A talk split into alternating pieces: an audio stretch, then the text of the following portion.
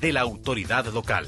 Cuidémonos entre todos. Radio Sago te acompaña.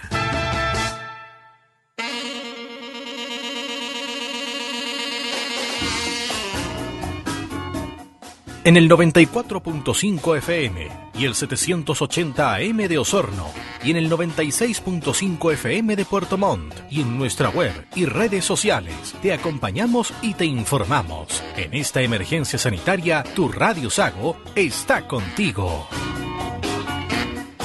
Claro, y estamos ya en el cierre prácticamente de este programa especial que hicimos Íbamos a estar hasta las 20 horas, pero salgamos hasta las 9 de la noche porque queríamos entregar contenido, entregar información y también mucha entretención a la gente que está ya en la sexta jornada de cuarentena obligatoria en Osorno. Ya perdí la cuenta de cuántos días llevamos con la invitación a cuarentena voluntaria en, Puerto Montt. Hay una red en Santiago que va contando los días de la emergencia. Vamos a, pedir la cuenta mañana de, cuántos días van. A lo mejor quien puede tener la cuenta es la Seremi de Salud Scarlett Mold, a quien le agradecemos que nos responda a esta hora de la noche. Seremi, el teléfono, ¿cómo está? Gusto de saludarla. Hola Juan Rafael, ¿cómo están ustedes?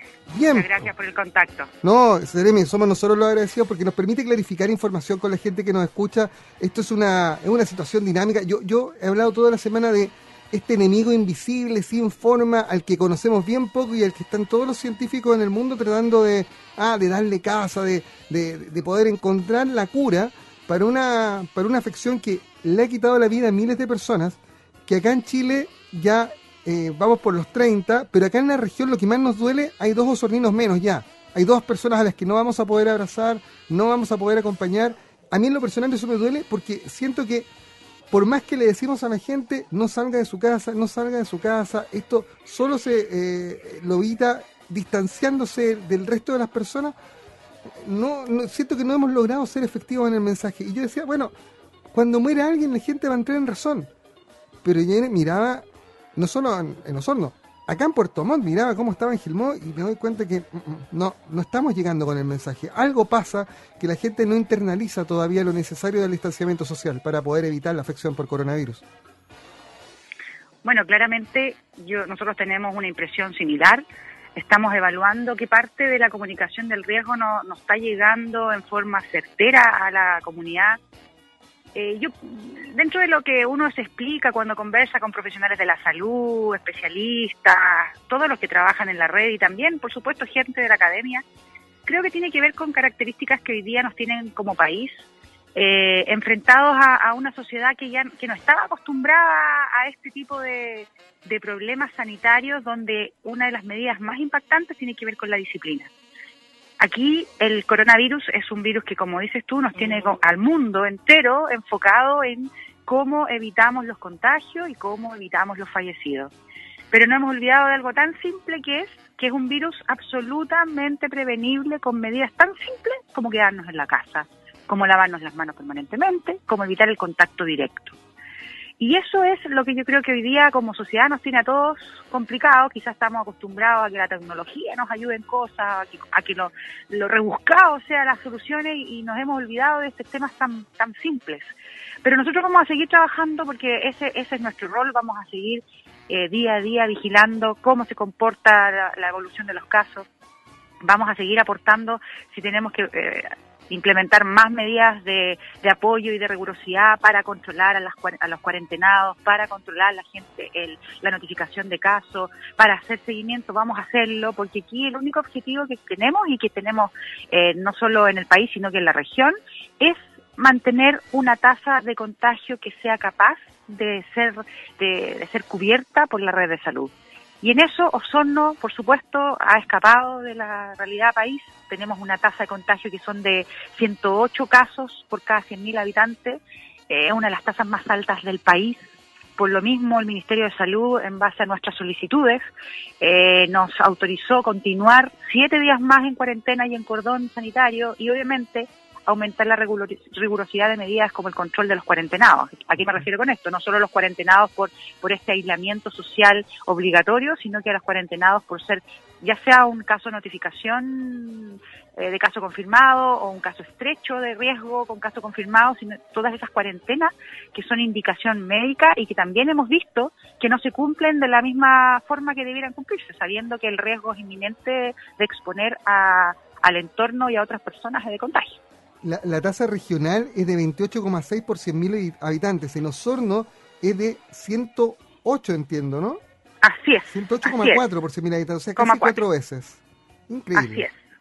Ahora, Exacto, y eso y eso se da porque, por ejemplo, tenemos casos como eh, San Juan de la Costa, donde también son tasas de 91,6, pero ahí tenemos un, una un conglomerado de casos, un clúster que llamamos nosotros, un conglomerado donde, donde si lo comparamos con el total de habitantes aparece una tasa muy alta, pero sabemos que hay una variable por la densidad poblacional, pero nosotros no se dan todas las variables negativas, porque sí son muchos casos, en una población muy amplia y obviamente con un porcentaje de casos, que estamos hablando cerca del 25% de los casos, que no tiene trazabilidad, es decir, no tiene una justificación de cómo se contagió la persona.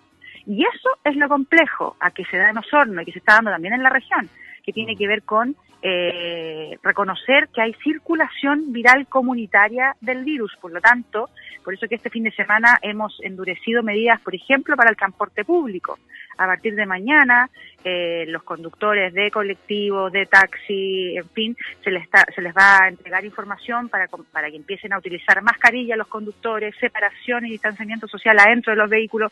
Y todo eso es un trabajo mañana educativo y de fiscalización que va a empezar a funcionar en toda la región. Eh, obviamente que les vamos a dar 24 horas hasta la incorporación total de la medida, pero eh, estamos incorporando cada vez más medidas de riesgo, eh, o sea, de control del riesgo asociado a esto, a que tenemos un virus que ya circula en la comunidad y no solo asociado a casos de viaje o funcionarios de salud, no, estamos hablando de exposición a virus, así como empezamos en la campaña de invierno y estamos expuestos a enfermarnos de influenza o de otras enfermedades respiratorias, el COVID-19 o, o SARS 2 COP2, eh, que es el virus, eh, es el que ya está circulando y nos puede contagiar a muchos. Seremi, bueno, tenemos 257 casos eh, comprobados ya eh, en la región, los 255 que informaron en la mañana, más estos dos nuevos casos en la isla de Chiloé de, la tarde. Eh, no han cambiado, espero, los números en cuanto a víctimas, ¿no? Durante, durante el, día. Hasta el día de, hasta esta hora, seguimos con las dos personas fallecidas no puedo garantizar que esto no varíe dentro de las próximas horas. la, lógica, y, y, hablando y hablando súper crudamente, Seremi, la lógica es que prácticamente tres de cada cuatro chilenos se enferme de, de distinto grado eh, y que va a morir mucha gente. No es lo que queremos, pero es lo que la estadística dice que debiera pasar. Hasta ahora la proyección que se ha hecho a nivel de, del manejo de la emergencia por parte del gobierno ha sido prácticamente exacta. Eh, muy pocas variaciones. Así es. Y también, así como se ha manejado la exactitud con respecto a las cifras y a, a los porcentajes que se espera de de pacientes que se vayan a cuidados intensivos y pacientes que puedan morir por esto, también hay medidas que el Ministerio ha trabajado muy rigurosamente y que son medidas que realmente impactan a la hora de, de la curva, de la tasa en el fondo de contagio y de cómo aplanamos esa curva, que tienen que ver con poder detectar la, mayoría, la mayor cantidad de casos positivos posible, que tiene que ver con tener mayor eh, capacidad diagnóstica y que esos casos podamos fiscalizar muy rigurosamente el cumplimiento de su cuarentena. Países que han hecho estas medidas y que, la, y que las han seguido estrictamente también se ha visto que son países que logran una curva de contagio mucho más manejable y que por supuesto da tiempo, da tiempo para una mejor respuesta a nivel asistencial, para un mejor manejo, porque no nos olvidemos que la letalidad se da por dos grandes variables. La primera, por las características basales del paciente en cuestión. Estamos hablando de adultos mayores o de adultos con enfermedades o comorbilidades, ¿no es cierto?, que son de riesgo, pero también se da con la oportunidad de atención, es decir, las opciones que tengo de ser atendido, las opciones que tengo de, recibir la, atención de salud en forma oportuna. Por lo tanto, bajo ese punto de vista, con, todas las medidas de prevención de contagio, estamos cubriendo la primera parte, que es evitar el riesgo a todos aquellos pacientes que son de riesgo de exposición y también lograr que la red tenga la capacidad de respuesta en caso de que estos tipos de pacientes lo requieran. Seremi, eh, dentro de, la información que ustedes entregaron hoy día, hubo un dato que a mí me llamó la atención y que tiene que ver con el rango de edad de los contagiados. Eh, uno, uno sabe de que el mayor grupo de riesgo son nuestros adultos mayores, pero dentro de, los contagiados, de acuerdo a la información que entregan ustedes, hay menores de 7 años. Hay un rango entre los 7 y los 88 años. No sé, es. difícil pedirle como precisión en la información a esta hora de la noche, sobre todo con, con todo lo que ha sido esta semana, pero ¿Tiene algún dato respecto? ¿Es, más de un niño? Eh, ¿Estamos hablando de muchos niños que están afectados? No, estamos, son muy pocos niños, por eso que es más fácil tener el dato. Eh, eh, este caso de 7 años es la niña que corresponde a Chiloé. es, el, es un caso que tiene casi nada de sintomatología, por lo mismo el seguimiento ha sido muy estrecho. En general, los casos en niños se dan asintomáticamente. Eh, el, hemos visto que los niños solo los detectamos cuando forman parte de un grupo familiar donde hay adultos eh, confirmados y cuando también se le hace el, el, examen a los niños, el niño sale COVID positivo, pero no porque esté presentando la sintomatología o llegue a atenderse por su sintomatología. Son muchas veces detecciones en paralelo que se hacen cuando se está evaluando a un grupo familiar, por ejemplo, donde padre y madre están contagiados, en fin pero eso es así. los rangos de edad pueden, pueden variar mucho de los contagios. Y aquí es donde viene la parte importante, que tiene que ver con de todo ese rango de edad, quiénes son los de mayor riesgo, quiénes son los mayores riesgos a hacer complicaciones, quiénes son los mayores riesgos a necesitar hospitalización y también en eso hemos visto un comportamiento bastante particular, porque hoy día de toda la gente que tenemos hospitalizada, estamos hablando que a la mañana de hoy teníamos 56, ah, perdón, al, a las 9 de la noche de ayer, que es lo que presentamos a la mañana de hoy, teníamos 56 pacientes hospitalizados, 7 de ellos del crucero y los otros 49 eh, tenían un, un potpourri de edad, o sea, estamos hablando de gente de 30 años, 40 años, 50 años, 60 años, no solo adultos mayores. Y tenemos gente conectada a ventilador mecánico por COVID de 30 años. Mm. O sea, esto también tiene que ver, y no todos con patologías graves concomitantes, no todos inmunodeprimidos o no todos con otro tipo de patologías. Por lo tanto, también, como tú bien lo decías al comienzo de la entrevista, este es un virus que nos está dejando muchas enseñanzas y hay mucho de la historia asociada a esta enfermedad que se va conociendo al día a día y con la evolución eh, clínica de cada paciente. Por lo tanto, eso es una de las debilidades mayores a la hora de enfrentar una enfermedad como esta, donde no hay historia clínica ni en el mundo, ni menos en nuestro país, como para saber a qué se enfrenta con cada tipo de paciente. Sí, y acá lo importante es poder contar esta historia. ¿ah? Así es. Este virus mata. Entonces, lo importante es que todos podamos contar esta historia. Eh, y ahí va a ser muy clave los cuidados que tengamos de aquí en adelante.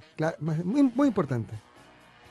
Bueno, por lo mismo que nosotros estamos tratando de eh, mantenernos conectados con ustedes, los medios de comunicación, todos los días, de lunes a lunes, sin parar ni un día, porque aquí, vuelvo a insistir, hay una línea que se llama la comunicación de riesgo. Debemos lograr llegar a más gente aún para que entienda que este es un virus, como tú acabas de decir, que nos mata y que tiene medidas de prevención tan simples como quedarnos en nuestro hogar, como evitar el contacto directo con las personas, evitar eh, las aglutinaciones, aglomeraciones, ¿no es cierto? Por eso que hablamos de, eh, aislamiento social voluntario, por eso que hablamos de eh, distanciamiento social, porque si, estoy al aire libre, me encuentro con alguien, puedo saludarlo y mantener un metro, un metro y medio de distancia, no tengo para qué abrazarme, no tengo para qué, y eso no, son temas que, que van a tener que comportarse como hábitos, nuevos hábitos que vamos a tener que incorporar como comunidad pero eso es lo que nos ha costado mucho. De repente, eh, eh, yo creo que muy a mi pesar, eh, siento que quizás las personas no se dan cuenta de que tenemos a este, este riesgo inminente al lado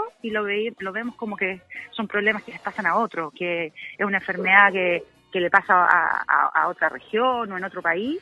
Cuando uno ve, lo, ve la, en, el, en, las noticias, ¿no es cierto?, mundiales, el desastre que hay en Estados Unidos, los desastres que han pasado en, en España, en Italia, y yo, quizás la comunidad cree que eso eso no, nos va a pasar a nosotros.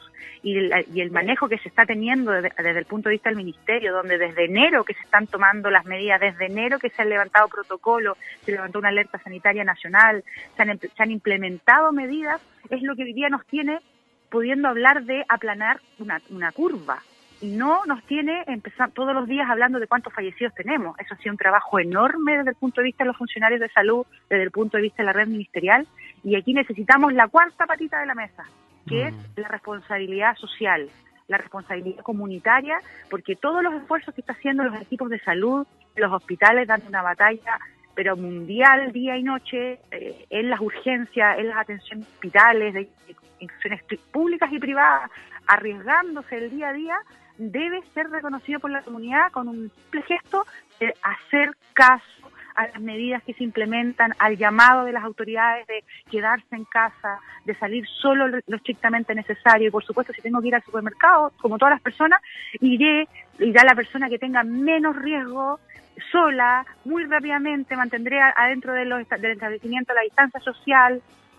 Eh, lo más probable es que si tengo que ir a un lugar que está más con más gente, por ejemplo, como un supermercado una farmacia, me pondré mascarilla, porque la mascarilla no está indicada para todo el mundo, principalmente los sintomatológicos, pero también se está recomendando para aquellas personas que tengan que verse enfrentadas, por ejemplo, al transporte público o a un supermercado, una farmacia, donde tengamos que vernos enfrentados quizás a más personas y en conjunto con el distanciamiento social, usar la mascarilla bien utilizada, tapándome la boca y la nariz.